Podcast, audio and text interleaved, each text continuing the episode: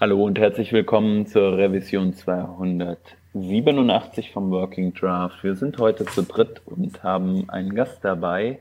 Äh, vom Stammteam sind mit dabei der Anselm. Hallo. Und meine Wenigkeit der Hans. Und wir haben den Yoshi Kufal zu Gast, ähm, der schon zweimal bei uns ähm, dabei war. Und wir haben uns gedacht, wir sprechen mit ihm mal über ein paar interessante Themen. Doch bevor wir das tun, äh, Yoshi, stell dich doch mal ganz kurz vor.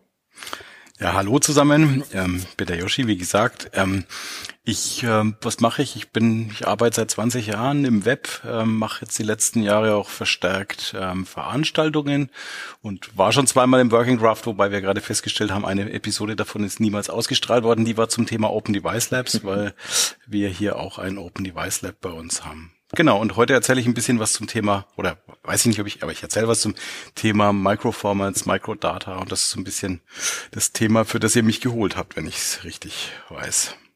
Ja, genau. Wir haben da in der letzten äh, Revision nachträglich noch ein Stück weit drüber gesprochen, aber wir hatten auch vor einigen Monaten schon mal eine Revision, wo wir das Thema angeschnitten haben, eher als, als Beiwerk zu einem anderen Ding. Und das hast du dir ja auch angehört und da hast du gesagt, das war, äh, war, also war ein bisschen schwammig, was wir da formuliert haben. Ne? Ja, genau. Ich, also ich habe mich irgendwie so zwischen, ich habe mich erstmal gefreut, dass das Thema mal überhaupt ein Thema war. Und äh, dann, es war so, ich weiß nicht mehr genau, wer in dieser Folge war, aber ihr habt dann so ein bisschen unter euch geredet und es fiel dann recht häufig der Satz so, ja, aber so genau wissen wir das auch nicht.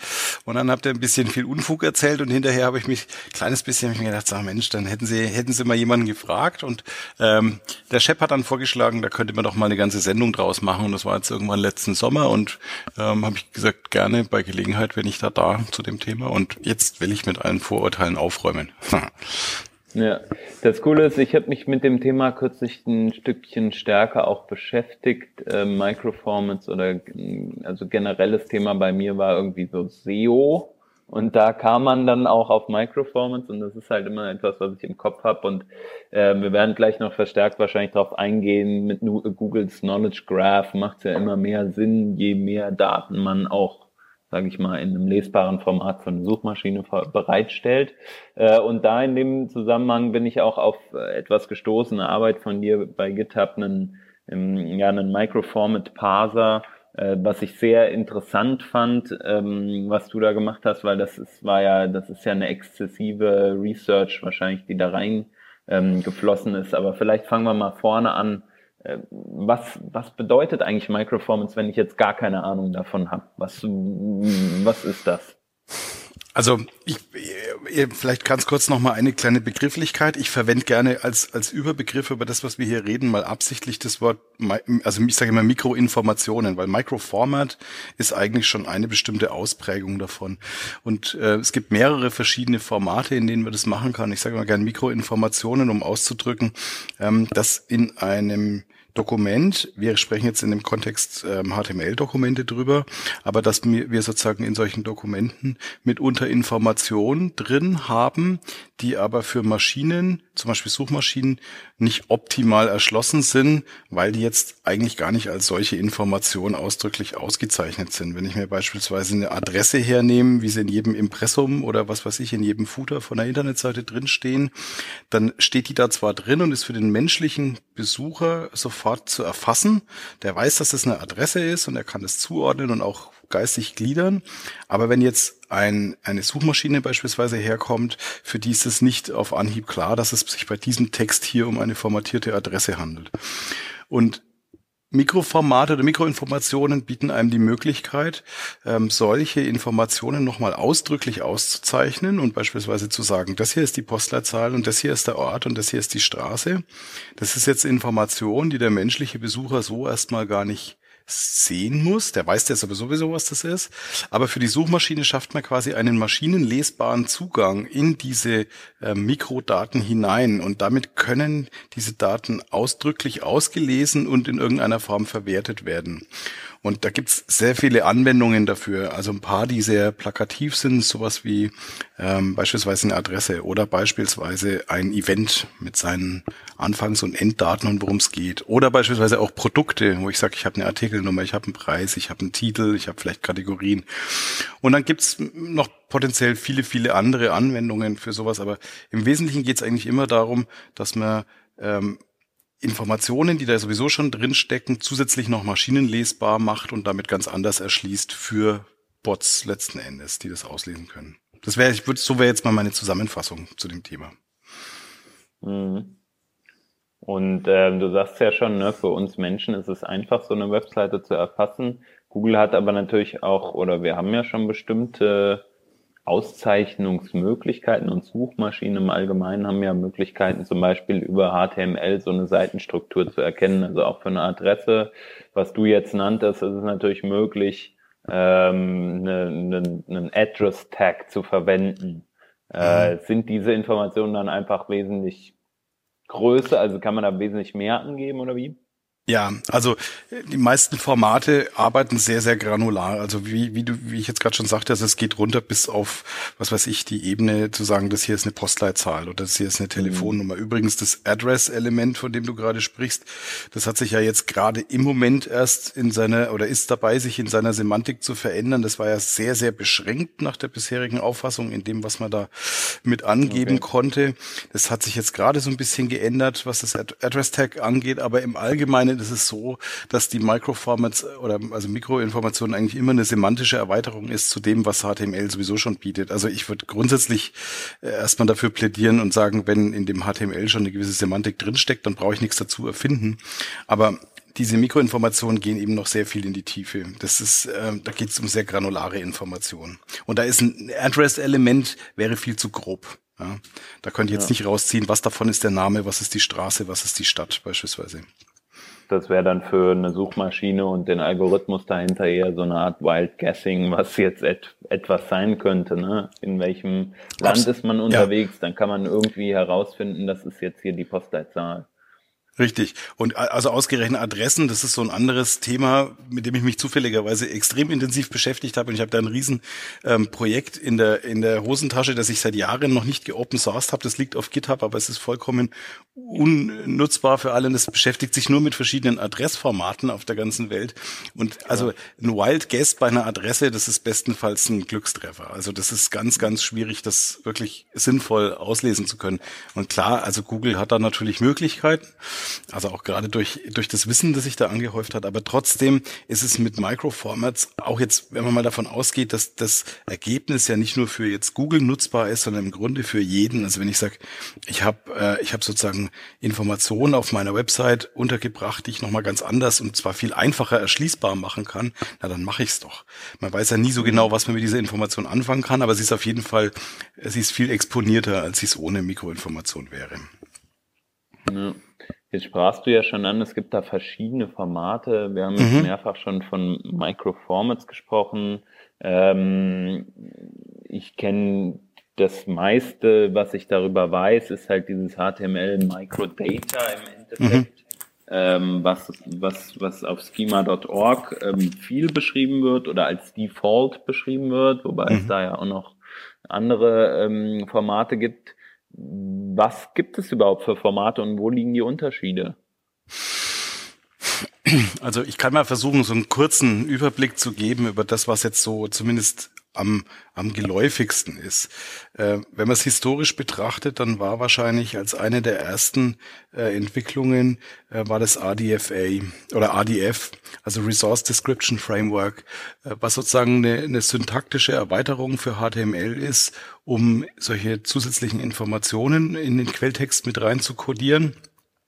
Und RDFA basiert darauf, dass ich, sage jetzt mal ganz provokativ, dass proprietäre Zusatzattribute für HTML erfunden wurden oder hergenommen wurden, die dann genommen werden, um zusätzliche Informationen mit rein zu kodieren.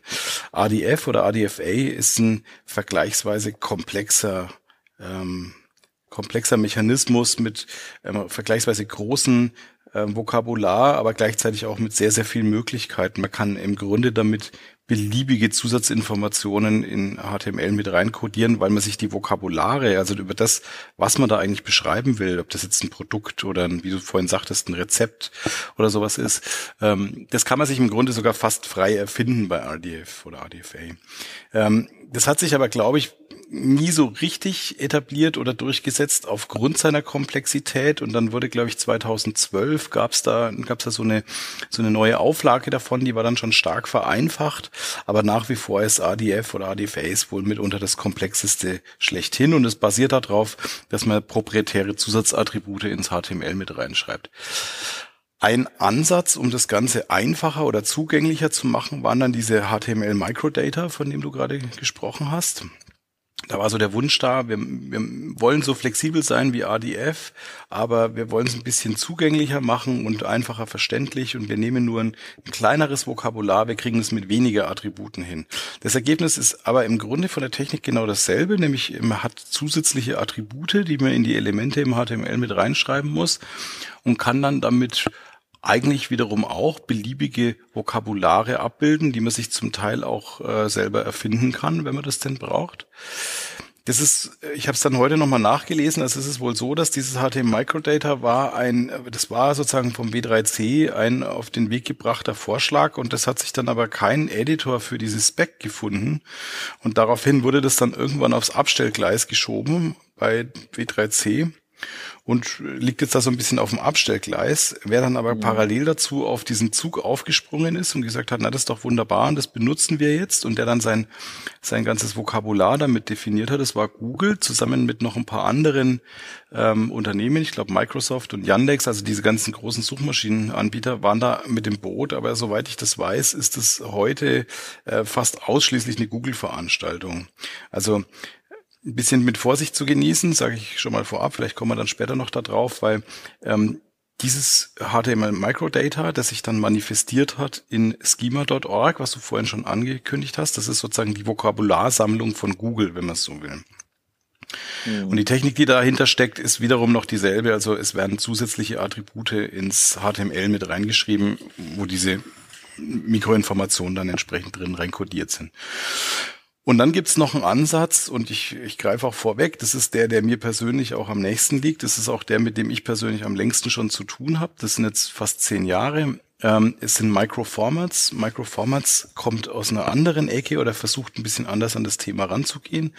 Und bei Microformats ähm, werden keine zusätzlichen Attribute ähm, äh, mit ins HTML reingenommen, sondern stattdessen ähm, werden schon vorhandene Werkzeuge benutzt. Konkret ist das das Class-Attribut, ähm, das da missbraucht wird, sage ich jetzt mal, um zusätzliche Informationen mit rein zu schmuggeln ins HTML.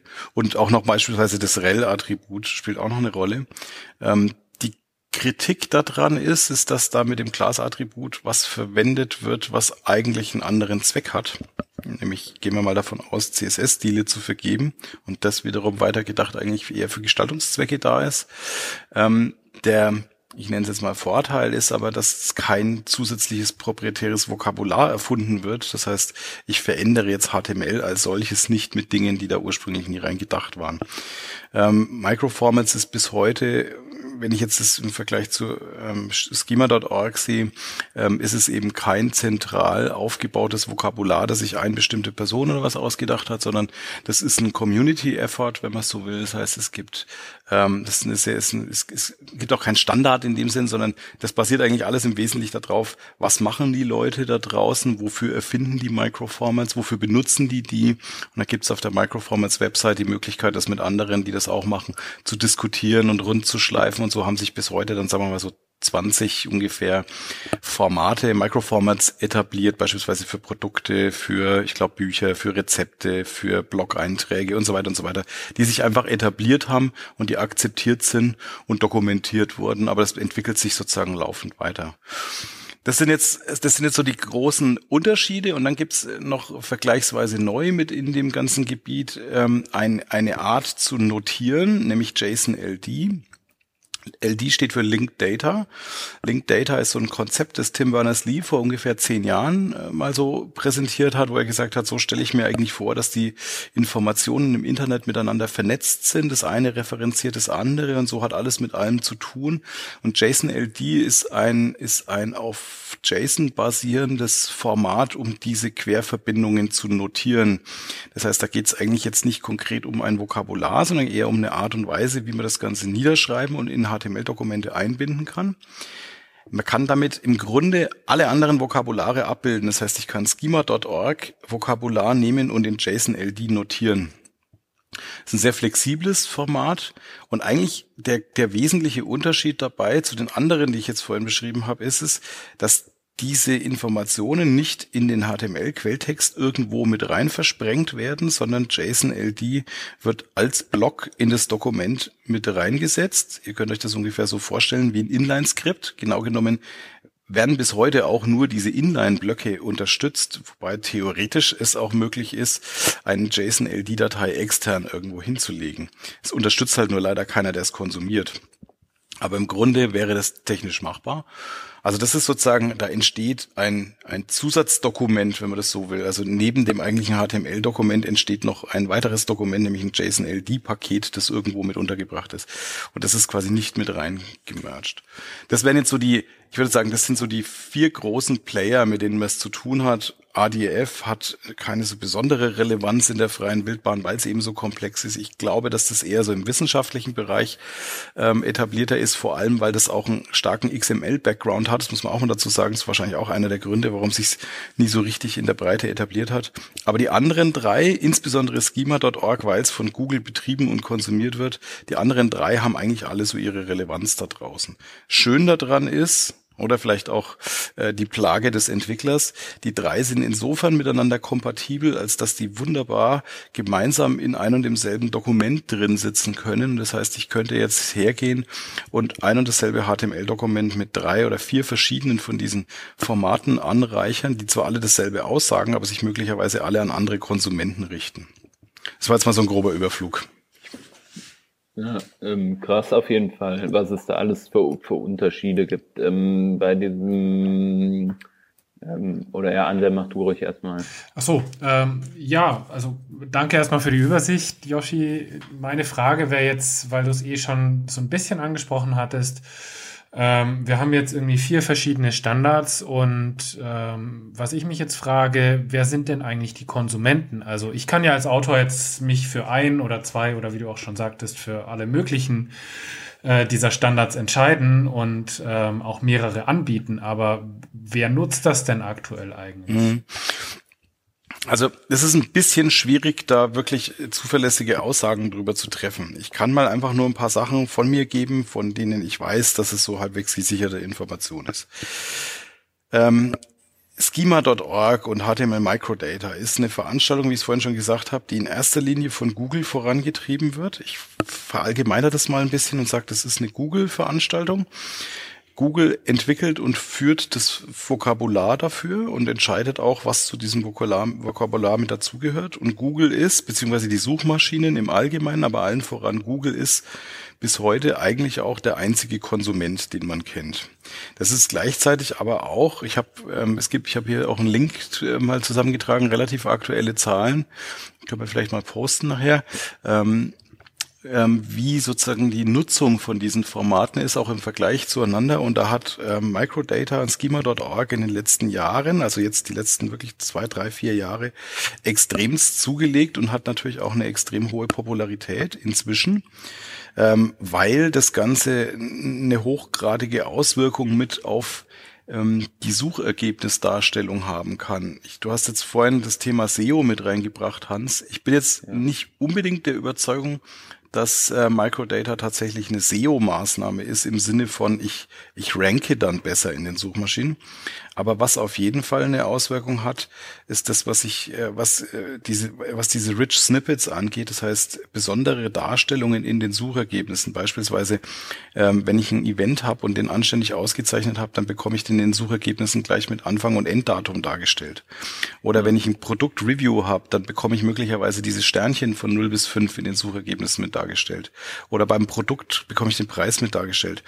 Und hier ist es so, dass sich Google natürlich gerne in die eigene Tasche entwickelt. Das heißt, die haben sich dieses Format nicht ausgedacht, aber das, da das Ruder übernommen und, und treiben das maßgeblich voran. Die definieren das Vokabular und sie konsumieren es auch gleichzeitig selber und bieten damit natürlich den Entwicklern eine Möglichkeit an, ähm, über vergleichsweise einfache Methodik äh, eine Suchmaschine äh, in, in, ihrer Darstellung zu beeinflussen. Das ist was, das lässt sich natürlich auch als Entwickler seinem Auftraggeber sehr gut verkaufen. Also das ist was, wo der Nutzen sehr, sehr deutlich ist, auch wenn es nur ein Monopolunternehmen ist, das das Ganze sich ausgedacht hat und konsumiert.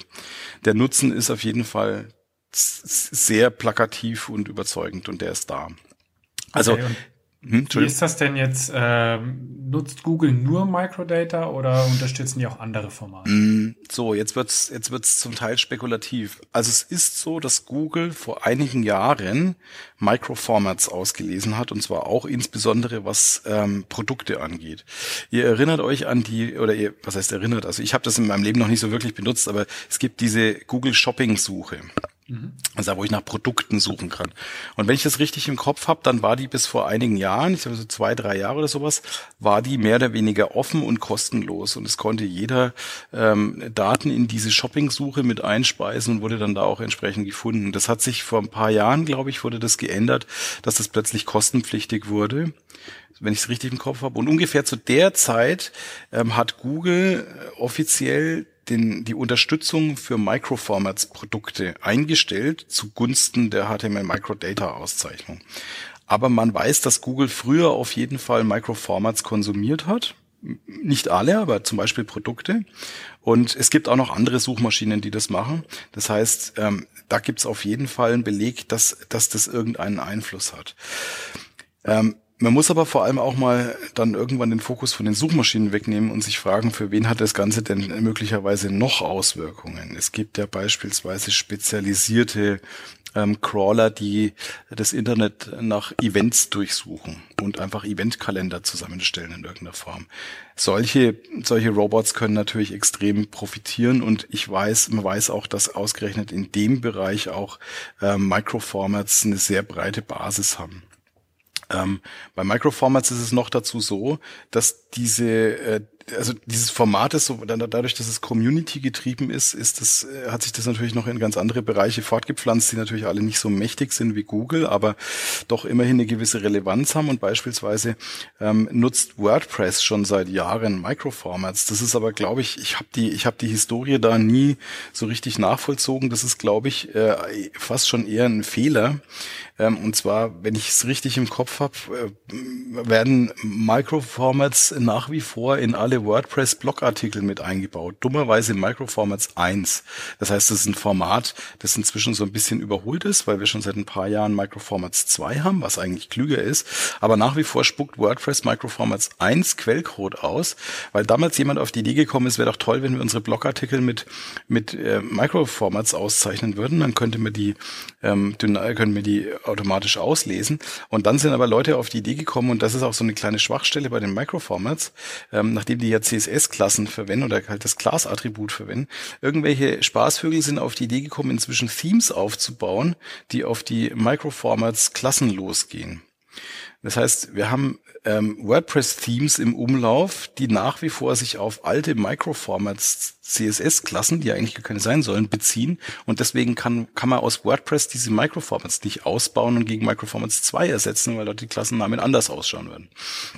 Also es sind so witzige Anekdoten, eine kleine Schwachstelle von Microformats. Aber ähm, es gibt sozusagen in der freien Wildbahn auch eine vergleichsweise hohe Akzeptanz für Microformats. Unter anderem habe ich heute festgestellt, es war mir nicht so bewusst, aber insbesondere was das Auszeichnen von sogenannten V-Cards angeht, also ähm, Adressinformationen mit Personeninformationen gekoppelt, also quasi die digitale Visitenkarte. Und da war über lange Jahre hinweg, ähm, war Microformats 1 eigentlich so der Standard, um die auszuzeichnen. Ich bin mir vergleichsweise sicher, dass das sogar der, ähm, der Ansatzpunkt ist, wo ich dann vor zehn Jahren das erste Mal mit dem Thema überhaupt zu tun hatte oder das mit eingesetzt habe. Also das Auszeichnen von Kontaktdaten quasi. Also da gibt's auch, jenseits, äh, jenseits der Suchmaschinen gibt's da auch viele Anwendungen. Ich glaube, dort hat dann, haben dann andere Formate außer ähm, HTML Microformats, äh, Microdata ihre, äh, ihre Berechtigung. Und insofern, ich, die Frage ist schon schwierig, da hast du recht, und das ist auch so ein bisschen, so ein bisschen, das ist, das finde ich persönlich so ein bisschen schade, dass es da so und dass es keinen einheitlichen Standard gibt, auf den man sich hat einigen können oder das ist einfach, das macht's umständlich. Wie du sagst, als Entwickler steht man wahrscheinlich dann meistens vor der Entscheidung, ähm, welches von denen nehme ich denn jetzt? Dabei haben alle irgendwo ihre Relevanz, jeder deckt wahrscheinlich so ein bisschen anderen Bereich ab. Schön wär's, wenn man die, äh, wenn man sich da auf eins einigen könnte. Und übrigens dieses, äh, dieser Missstand, nenne ich es jetzt mal, war auch das Motiv für mich, um, ich, ich glaube, der Hans hat es vorhin angedeutet, ich habe so ein ich habe so einen kleinen Metaparser zusammengebaut. Ich, du hast vorhin gesagt, da wird viel Arbeit reingegangen sein. Ich würde es jetzt nicht übertreiben. So viel Arbeit ist da nicht reingegangen, sondern das Einzige, was ich gemacht habe, mein gut, ich habe schon das eine oder andere das selber dazu geschrieben, aber ich habe eigentlich im Wesentlichen nur drei Parser hergenommen oder einen habe ich selber geschrieben, aber drei Parser miteinander kombiniert und habe gesagt, ich nehme einen Microformats Parser, ich nehme einen ähm, Microdata Parser und ich nehme einen JSON LD Parser. Diese JSON LD Unterstützung habe ich jetzt übrigens gerade erst Weihnachten eingebaut, das habe ich eine Weile vor mir hergeschoben und habe quasi einen Metaparser gemacht, der alles auf einmal aus dem Dokument rausziehen und halbwegs visualisieren kann, damit ich überhaupt mal ein Dokument untersuchen kann, was steckt denn da drin an Mikroinformationen oder was oder decken die sich sogar gegenseitig ab oder könnte ich noch was ergänzen? Ähm, dafür habe ich das gemacht, um das einfach sehen zu können, weil es einfach schade ist, äh, dass, dass, dass sich diese Formate so, so doppeln und verdreifachen. Es könnte eigentlich kompakter sein, gebe ich dir völlig recht. Ähm, ja, so meinte ich das jetzt gar nicht. Also ähm, ich bin hauptsächlich darüber oder darauf gestoßen, weil ich mir Gedanken gemacht habe, hey, äh, ich will mal irgendwie ein Spaßprojekt entwickeln, ähm, eine Art Suchmaschine für einen speziellen Bereich. Und dann habe ich mir halt was hergenommen und habe gesagt, okay, ich muss ja erstmal Daten irgendwie indizieren. Also muss ich auch HTML-Seiten, wenn ich die denn dann vorliegen habe, ähm, parsen auf eine bestimmte Art von Microdata ähm, und äh, oder Mikroinformationen und da habe ich mich dann einfach für die Schema.org Microdata Notation mhm. beziehungsweise das Vokabular da erstmal entschieden. Ähm, und das ist vielleicht auch eine Überleitung, denn für mich als Entwickler war das bisher so das Relevanteste. Weil was mache ich? Ich mhm. bin beispielsweise in einem E-Commerce-Business äh, im, im, Shop unterwegs oder ich bin ähm, bei einer Webseite, die, die, ja, die nichts Besonderes macht, die vielleicht einen Blogartikel hat, wie du es vorhin schon angerissen hast. Vielleicht auch mal einen Kalender, der irgendwas publiziert. Und was möchte ich erreichen? Ich möchte genau das, was du sagst, diesen plakativen Charakter, den mir Google bietet, ähm, äh, hm. für beispielsweise Bewertungen von einzelnen Produkten, die meiner Meinung nach auch wieder zu einer höheren Interaktionsrate führen werden, wenn man da so eine Bewertung bei einer Google-Anzeige dabei hat wie du schon sagst, ne, ob das jetzt ein besseres Ranking ergibt, das weiß ich nicht, aber es hm. gibt auf jeden Fall einen besseren Eindruck, wenn ich auf dieser mhm. Seite voll mit mit fünf äh, ähm, ähm, Anzeigen oder fünf äh, äh, fünf Ergebnissen auf einem auf einen Blick sofort das eine sehe, was da halt die fünf Sterne hat oder die 4,8 Sterne hat. Ähm, und das ist auch so der Grund, weshalb ich damit in Berührung gekommen bin. Und dann habe ich mir gedacht, hey, da, es gibt so viele Shops und ich war bei, bei einigen Shops, die auch eine gewisse Größe haben und habe mir gedacht, hey, wie kann es denn sein, dass die Entwickler, die dort sitzen, ähm, mit denen ich da spreche, die nicht wissen, wovon wir da reden, weil das ist doch ein so essentielles Thema. Also für mich vor allem aus der aus der Suchmaschinenperspektive beziehungsweise aus Suchmaschinenoptimierungsperspektive, dass ich mir denke, irgendwie muss man das Thema doch mal mehr publik machen. Und das ist halt auch der Grund, warum ich gesagt habe, lasst uns doch nochmal diese, diese Sendung jetzt hier ähm, äh, ins Leben rufen, damit wir da nochmal ein Stück weit drüber reden können.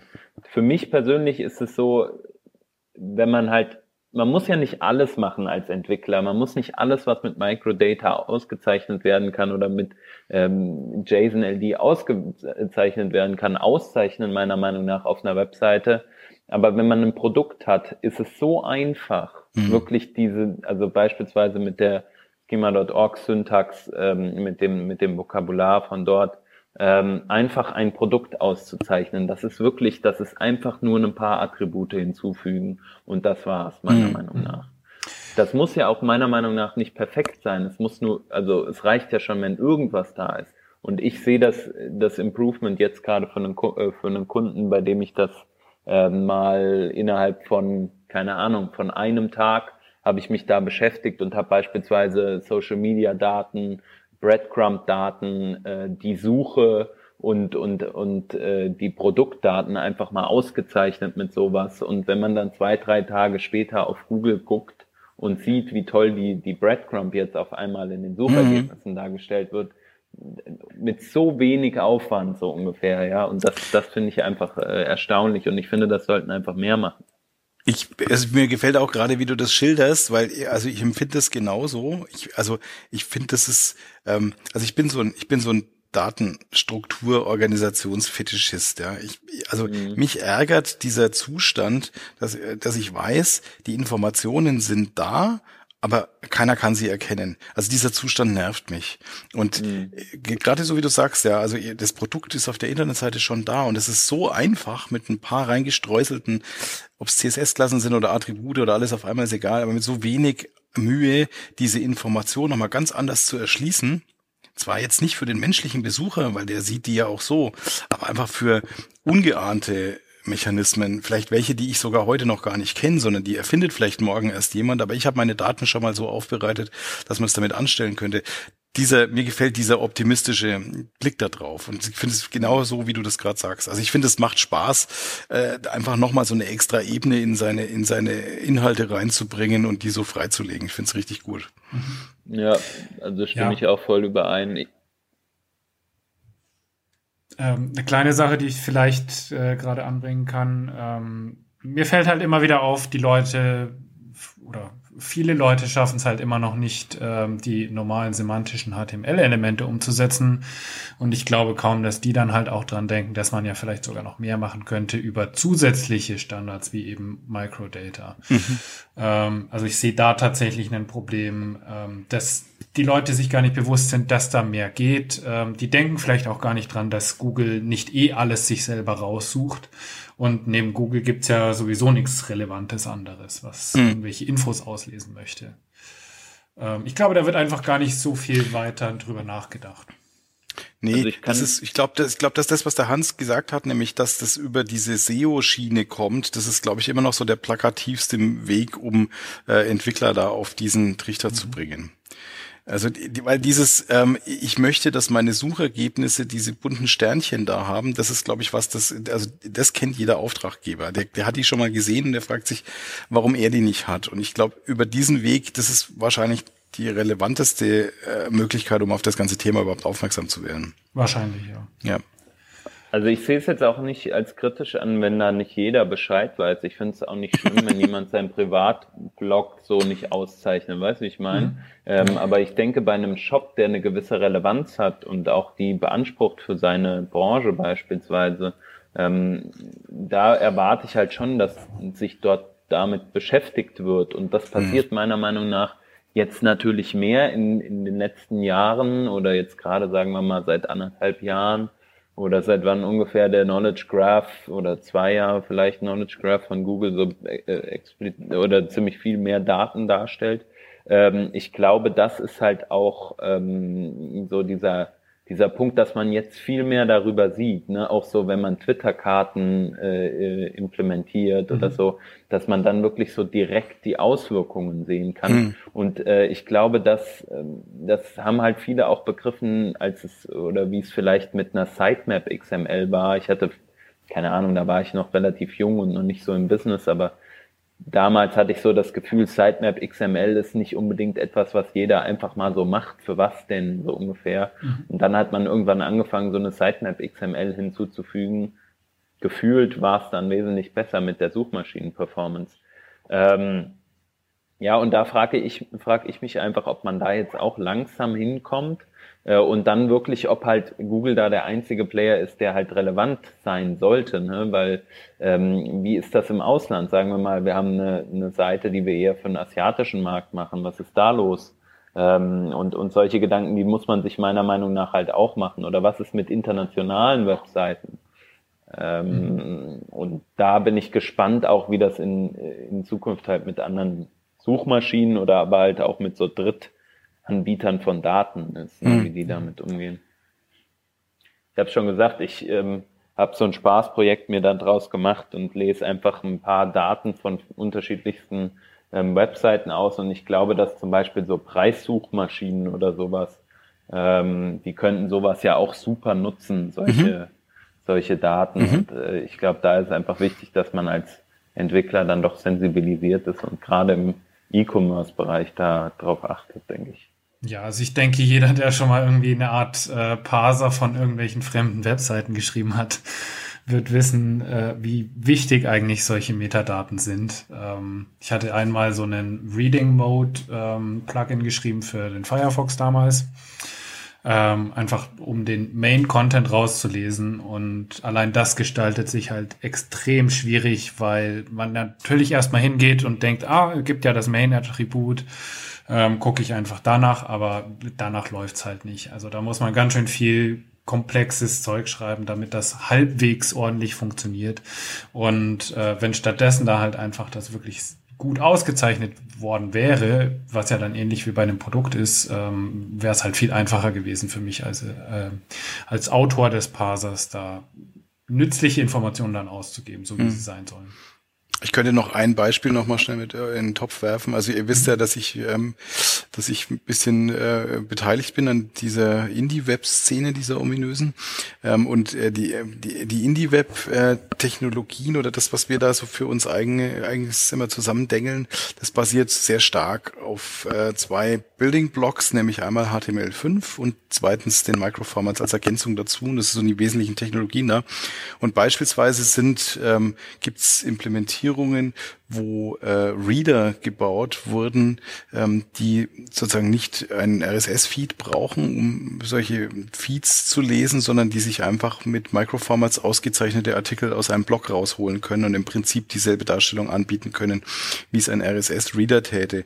Ähm, mit dem Vorteil, ich brauche mit diesen Informationen, wenn ich die direkt in mein, also Microdata oder Microformats, wenn ich die direkt in meinen Blog mit eingebaut habe, brauche ich kein Feed parallel führen. Also ich kann ein und dasselbe Medium für unterschiedlichste Zwecke ähm, verwenden und habe quasi damit eine zusätzliche Anwendung für meine Webseite geschaffen, nur indem ich einfach solche Informationen mit reingeströßelt habe. Das auch nochmal so als plakatives Beispiel. Das heißt, ich habe als Entwickler sogar am Ende in dem Fall weniger Arbeit damit, ähm, weil ich nicht unterschiedliche Formate, unterschiedliche Implementierungen parallel führen muss. Mhm. Ähm, Yoshi, du kennst dich ja auch ein bisschen mit Barrierefreiheit aus. Ähm, Wäre jetzt die Frage, wissen denn irgendwelche Screenreader zum Beispiel um das Thema Microdata oder Microformats und können die damit was anfangen oder ähm, weißt du da von Diskussionen, ob man das erwägt zu tun oder wie schaut's ähm, aus? Tatsache ist, äh, diese Frage kommt, kommen, kommt immer mal wieder auf. Ähm, und ich, ich, ich muss das leider äh, schnell beenden, diese Frage. Bisher ist keine Implementierung von Screenreadern bekannt. Okay.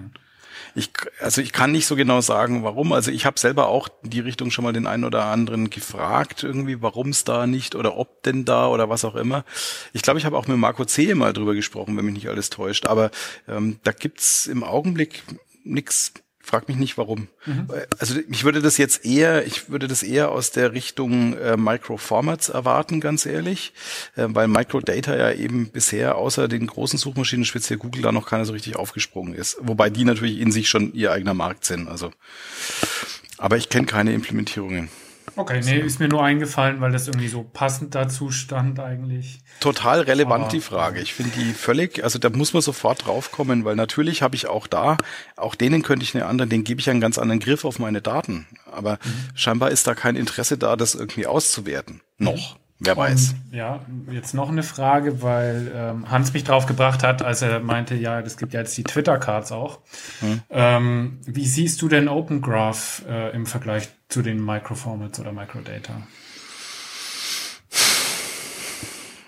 Ich bin jetzt ehrlich gesagt nicht so sehr in dieser Materie drin. Also ich verwende das wohl auch immer, wenn ich, äh, ja, immer wenn ich irgendwas für Facebook machen muss. Ähm, und aber äh, bin jetzt nicht so der Das ist so ein bisschen ähnliches Thema wie, wie, wie das mit Google bei den Microdata, ja. Also ich bin immer nicht so der Fan davon. Ich weiß, benutzt irgendwer sonst noch Open Graph? Twitter. Und noch ein paar andere, aber. Ist es, ist es tatsächlich Open Graph, was da im Einsatz ist? Ja. Jeder kann das verwenden. Äh, es wird natürlich okay. von äh, bestimmten großen Playern. Ähm, ja. Ich, du siehst schon, ich bin da nicht so sehr in dieser Materie drin. Das ist mir alles ein bisschen zu dubios. Ja. Ähm, äh, Entschuldigung, was war eigentlich jetzt die Frage? ähm, ja, wie das einfach äh, im Vergleich zu den Microformats oder Microdata dasteht. Ich, wenn du da jetzt nicht Bescheid weißt, ähm, ich nee. weiß nicht, vielleicht weiß Hans da ein bisschen mehr.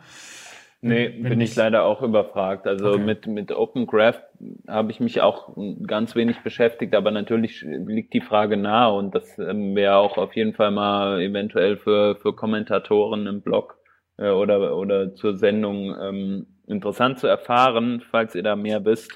Ähm, wie verhält sich da Open Graph zu und äh, wird das vielleicht sogar irgendwann mal sowas dann ersetzen, ne, so ein Format?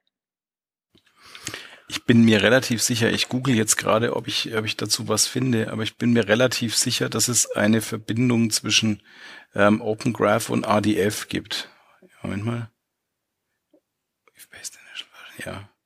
Ähm, also ich lese jetzt hier gerade auf äh, opengraph.me, also ogp.me, ähm, dass sie die initiale Version von OpenGraph auf RDFA aufgesetzt hat. Also das, äh, das war jetzt dieses besonders komplexe Format, über das ich vorhin kurz gesprochen habe, weil das, also das hat einfach so eine spezielle Art der Notation und es kommt, da steckt sehr viel Theorie mit dahinter und man kann vor allem auch extrem viel damit abbilden. Ich finde es, äh, ja, mich wundert es nicht, dass es da offensichtlich eine, eine Querverbindung gibt. Mhm. Ähm, aber ich finde es vergleichsweise unhandlich. Mhm. Also ja. Naja, ja aber egal, ist, bevor ich jetzt Halbwissen verbreite, ähm, ich äh, halte ziemlich lieber zurück hier aus der nee, Frage. Es, es, ist ja komplett richtig. Also ich habe ähm, selber an einem Produkt mitgearbeitet, wo wir eine eigene Open Graph Implementierung ähm, gebaut haben.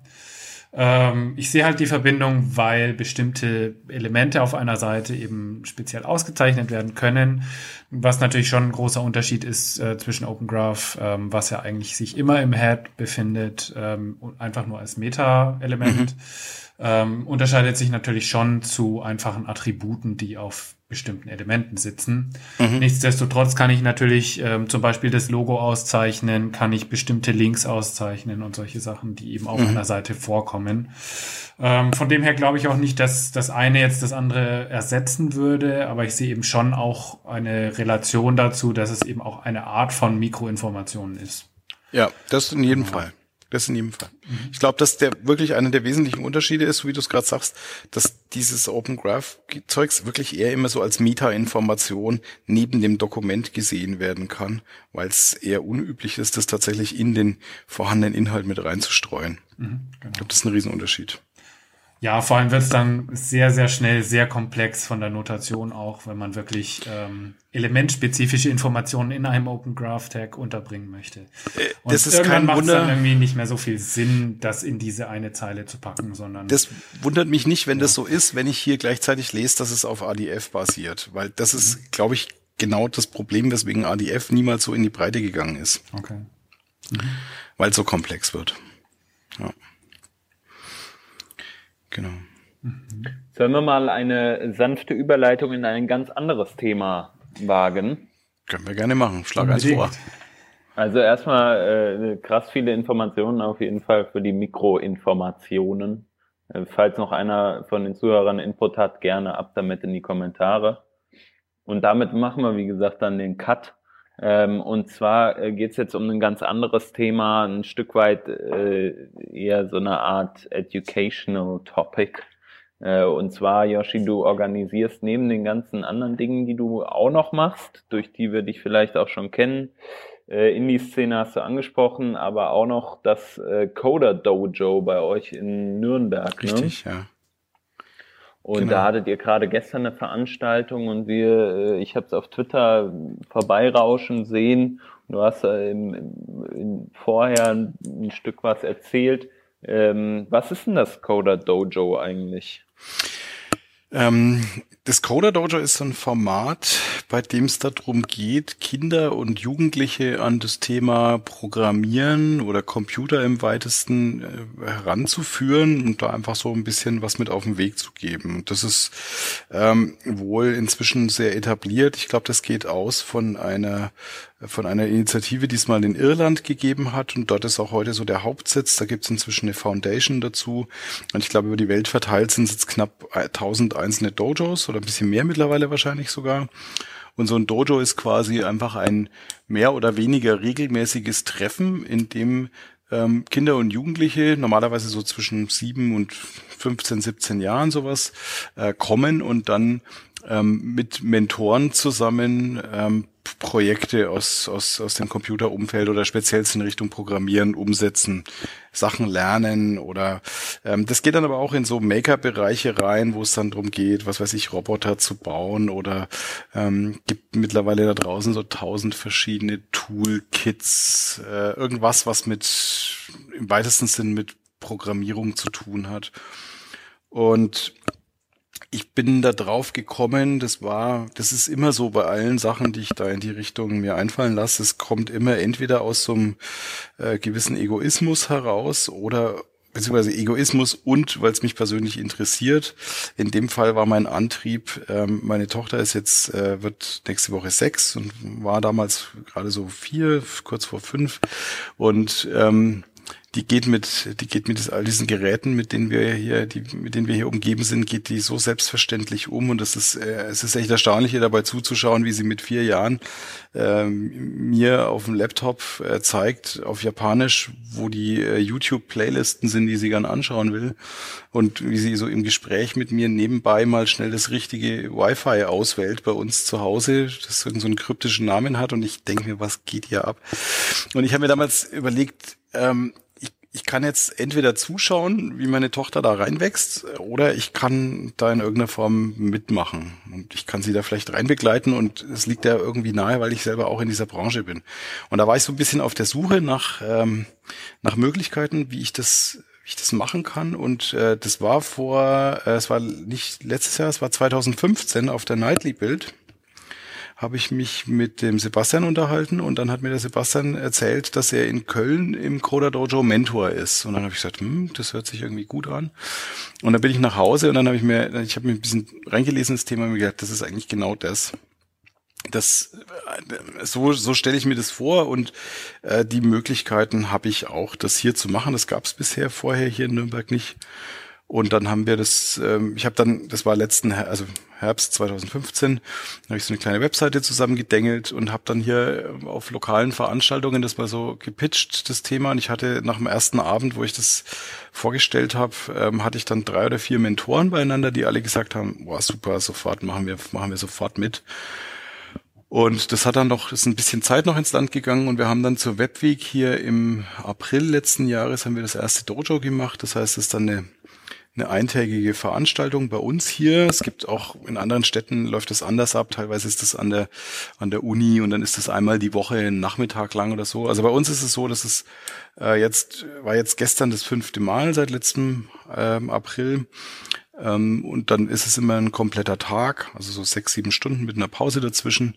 Wir haben jetzt hier ähm, die letzten fünf Male immer also zwischen 50 und 60 Teilnehmern gehabt, mit ähm, Mentoren eingeschlossen und zum Teil, wenn die Kinder zu jung sind, sind auch noch Eltern mit dabei, die den ganzen Tag da sind.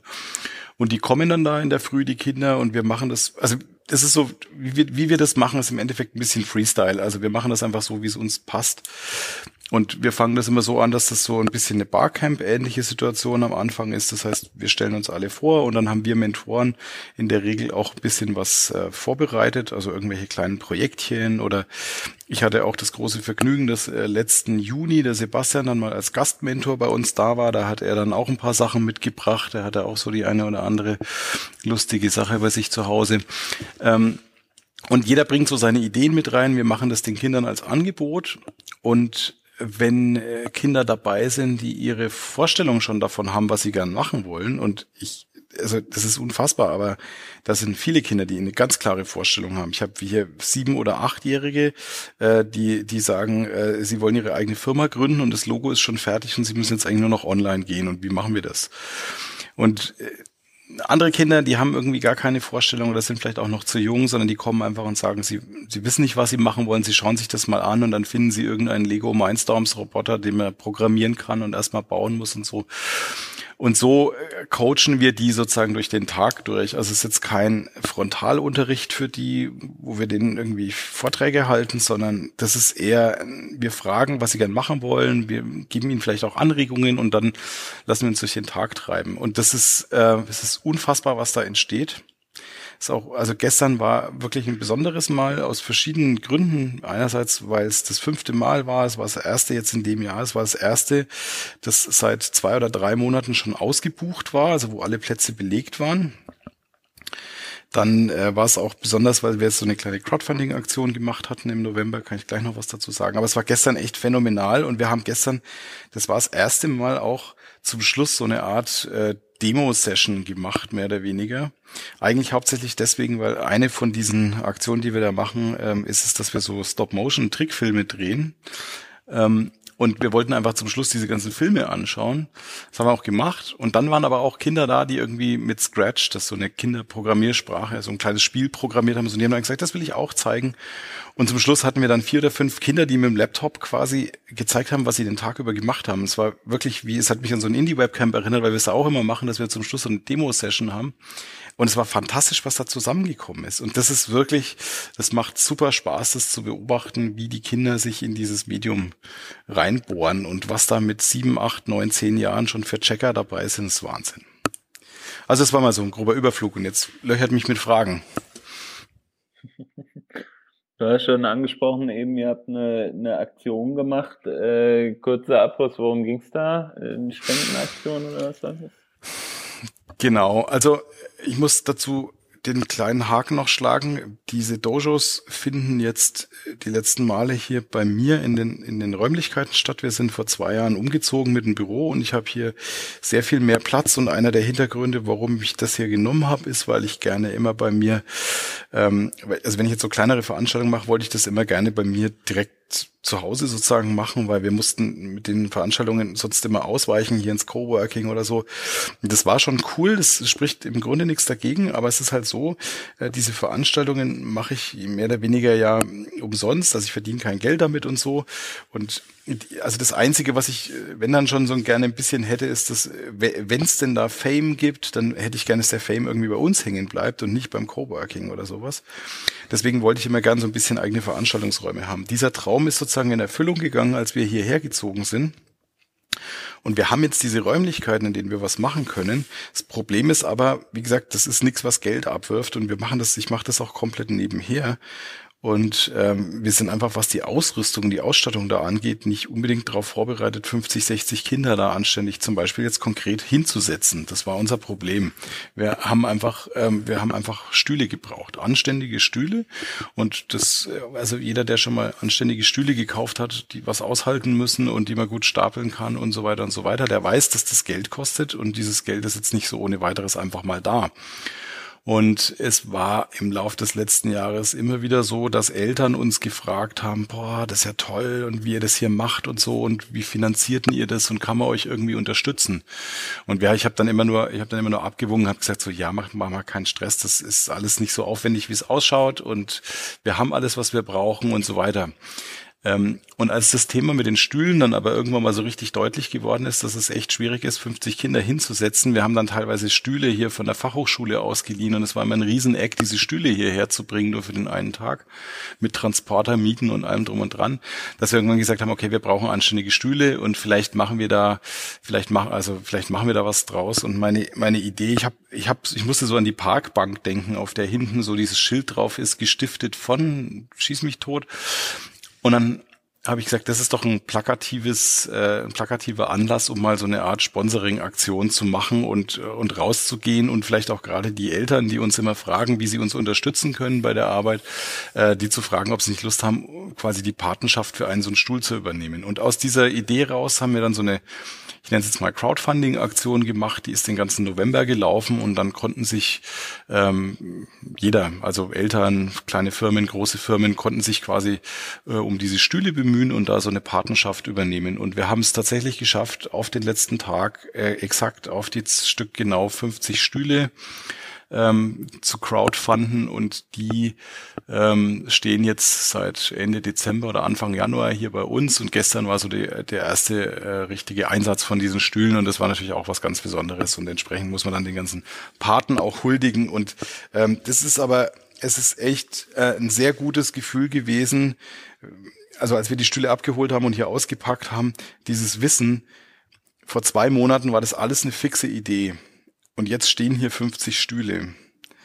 Und der ganze Weg dahin, den, den konnten wir eigentlich, den, den sind wir gegangen und haben das eigentlich nur mit unseren eigenen Händen gemacht. Also aus der Idee haben wir irgendwie, jetzt stehen 50 Stühle da. Und dieses äh, eins zu eins in die Realität umsetzen, das ist ein, echt ein grandioses äh, Erlebnis gewesen. Und ich bin auch super stolz auf die ganzen Leute, die das hier möglich gemacht haben. Das waren jetzt im Wesentlichen ähm, Kleinstfirmen und Privatleute, die das, die das gerissen haben. Wir haben auch bei großen Firmen ähm, angeklopft. Wir waren da zum Teil auch schon recht weit, aber am Ende ist es so, das muss man auch ganz klar sagen, dass die dann über ihre eigene Bürokratie stolpern in der Regel. Wir waren hier zum Beispiel intensivst im Gespräch mit der DATEV, die hier in Nürnberg sitzt.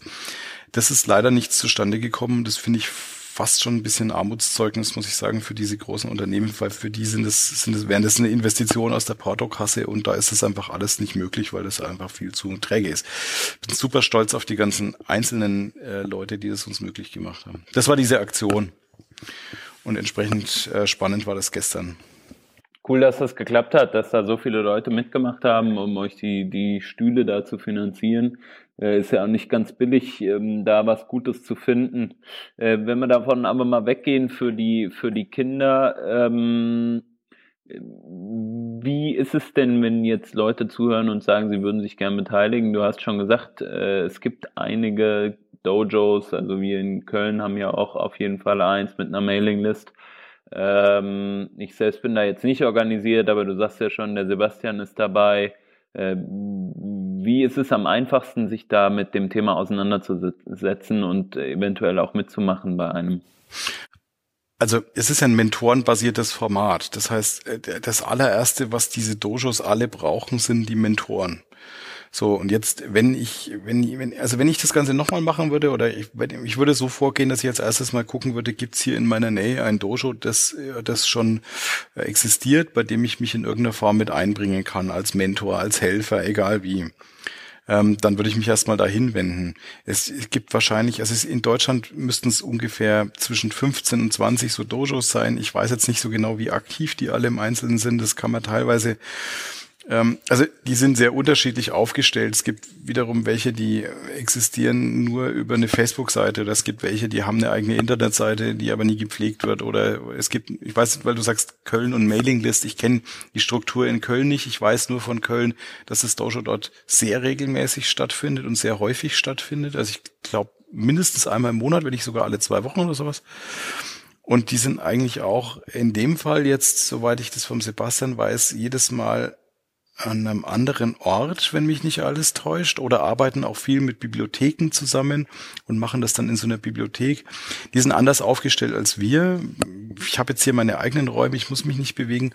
Aber ich, ich glaube, es ist wie bei so vielen Dingen so, dass man sich da nicht so von Details ähm, aufhalten lassen soll, sondern wenn man das Gefühl hat, das ist ein Format, mit dem man sich identifizieren kann oder engagieren möchte, dann ist es sehr schnell auf die Beine gestellt. Im Wesentlichen brauchst du eigentlich erstmal nur Mentoren. Das heißt, entweder es gibt schon ein Dojo, wo du dich einfach mit einklinken kannst und ich kann mir nicht vorstellen, dass es irgendein Dojo gibt, das dich als Mentor abweist, wenn du halbwegs was kannst.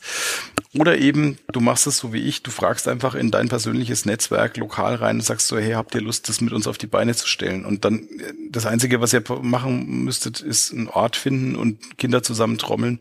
Und wenn es die Bekannten sind und die Nachbarn und erstmal mit ganz wenigen Kindern anfangen und sich in dieses, in dieses Thema rein, ähm, finden. Es ist so, dass die, die Foundation in Irland, von der ich gesprochen habe, dass die auf deren Webseite äh, eine unfassbare Fülle an ich nenne es jetzt mal Unterrichtsmaterialien anbietet, interpretiert das mal so als Anregungen, was man alles machen kann, weil wir zum Beispiel ignorieren das zu 100 Prozent, was dort passiert, weil wir eine relativ klare Vorstellung von dem haben, was wir was wir machen können und machen wollen. Und wir haben jetzt zum Beispiel selber so, ich nenne es jetzt mal Lernunterlagen für JavaScript und für HTML und sowas geschrieben und aufbereitet für die Kinder, aber man kann sich auch sehr viel dort zum Beispiel runterladen.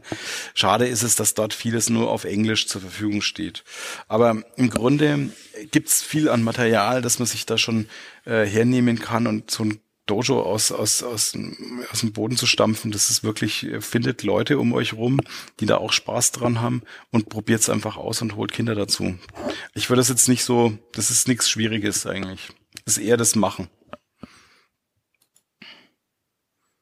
Würde ich sagen. Cool. Also kann man auch nur weiterempfehlen. Wir werden da auf jeden Fall nochmal ein paar Links ähm, an die Hand geben, zumindest von deinem, vielleicht auch ein Bildchen von, von den Stühlen dazu. Ähm, jo, und dann würde ich sagen, ähm, danke auf jeden Fall mal für den Einblick auch in das Thema. Gerne.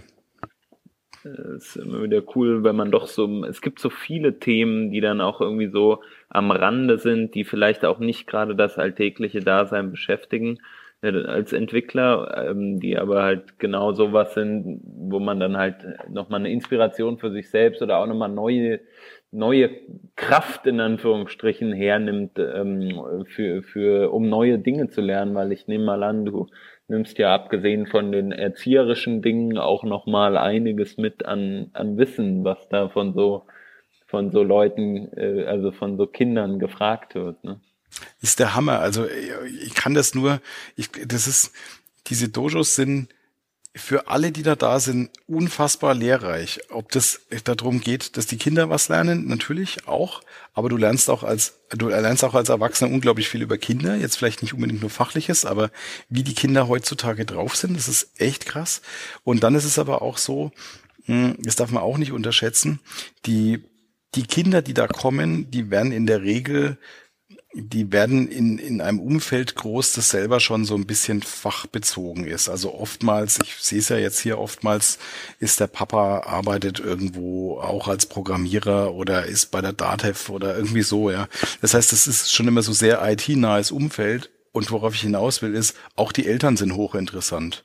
Und man trifft dann plötzlich in so einem Dojo, treffen sich Leute die Eltern treffen sich und wir als Mentoren treffen die Eltern, die Kinder. Das ist wirklich, das ist ein riesen Happening und du hast auf einmal, du gehst da raus und hast super viele, super interessante Leute kennengelernt, die alle irgendwo so dasselbe Mindset haben und allein das macht schon, macht das Ganze schon unglaublich wertvoll.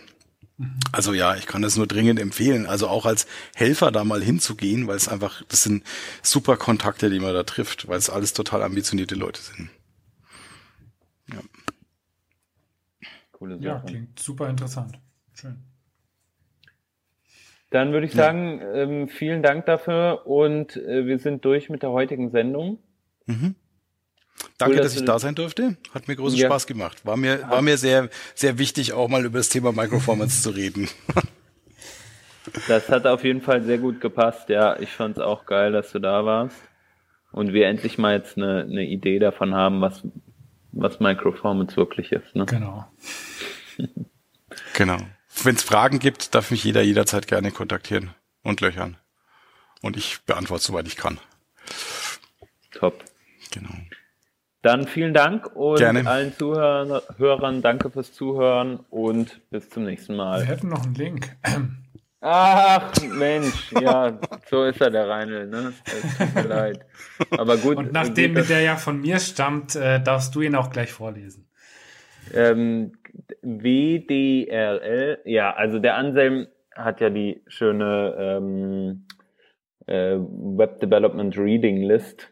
Sorry, dass ich das vergessen habe. Äh, und hat ein, ein, ja, eine Art äh, Archiv äh, von 2016 zusammengetragen, in dem alle ähm, alle Ausgaben, sage ich mal nochmal rezensiert, ja, beziehungsweise äh, komprimiert zusammengefasst sind, richtig? Ist das so? Genau, also ich habe einfach nochmal ähm, das Jahr so reflektiert, ähm, das, was in den einzelnen äh, Reading Lists drin stand, nochmal durchsortiert und das, was halt so die Meilensteine waren ähm, und wichtige Links waren, die einfach interessant sind, die man sich merken sollte, hätte sollen, einfach nochmal zusammengeschrieben, bisschen kommentiert und das kann man sich jetzt äh, so am Stück durchlesen. Dauert ein bisschen, ist natürlich schon viel Info, aber äh, vielleicht für den einen oder anderen dann doch noch interessant. Genau. Man muss einige Zeit scrollen, genau. Ja. Aber zum Glück gibt es auch eine Navigation, um durch die einzelnen Themen durchzuskippen. Genau. Cool. Ich bin ja nach wie vor für eine Lesung, Anselm. Gut, dann schauen wir doch mal, ob wir eine Lesung auch noch planen in dem Working Draft demnächst oder nicht. Ähm, wir machen jetzt erstmal für heute Schluss. Ähm, genau, und hören uns dann zur nächsten Sendung wieder. Danke dir, Yoshi, nochmal für alles. Sehr gerne. War sehr interessant und ähm, an die Leser, wir hören uns nächstes Mal. Kommentare sind natürlich auch sehr, sehr gerne erwünscht. Allen einen schönen Abend. Tschüss. Ja. Tschüss.